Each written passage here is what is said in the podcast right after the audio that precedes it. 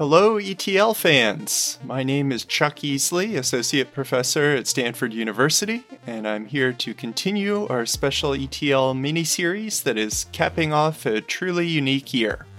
2020 has defied all our expectations, from the challenges posed by the pandemic to the murders of black Americans like George Floyd and Breonna Taylor.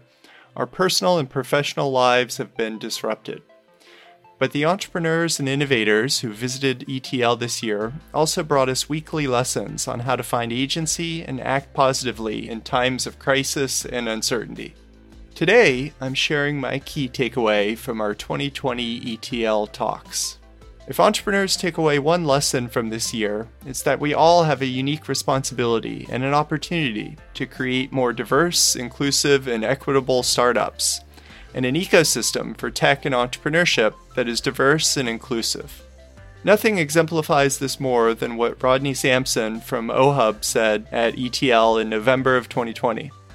In this clip, let's have a listen to how he approached anti racist entrepreneurship. So, I want to encourage you to be a different type of entrepreneur and to really think about everything through an anti racist lens, a lens of racial equity. Nothing in America that has been achieved as it relates to the emancipation of chattel slaves, to uh, demolition of Jim Crow, to unfair housing, unjust education, and now access to economic opportunity has been done in this country without white allies. And those of us who live long enough, you know, I'm part of the FUBU tribe too, for us, by us. I grew up in Black Atlanta. Everything I saw that was inspiration to me growing up in Atlanta was Black. And when I got to Tulane as an undergraduate, it was a shock to then, it was a culture shock to then have to learn how um, to vibe with my Jewish brothers and sisters and with my Latinx brothers and sisters, my white brothers and sisters. But I grew up in Atlanta seeing Black excellence. And what I want to encourage you all to do is since you're at this age where you are pre career, many of you in your respective lives, is to become that ally. Now, that means you're going to have to do some work. It's okay to read all the books, read all the articles. That's a part of the work, but actually being uncomfortable to exist in Black spaces, bring value, listen, never see yourself uh, with a savior complex, come to learn and understand that we are here to build and we might as well be building together.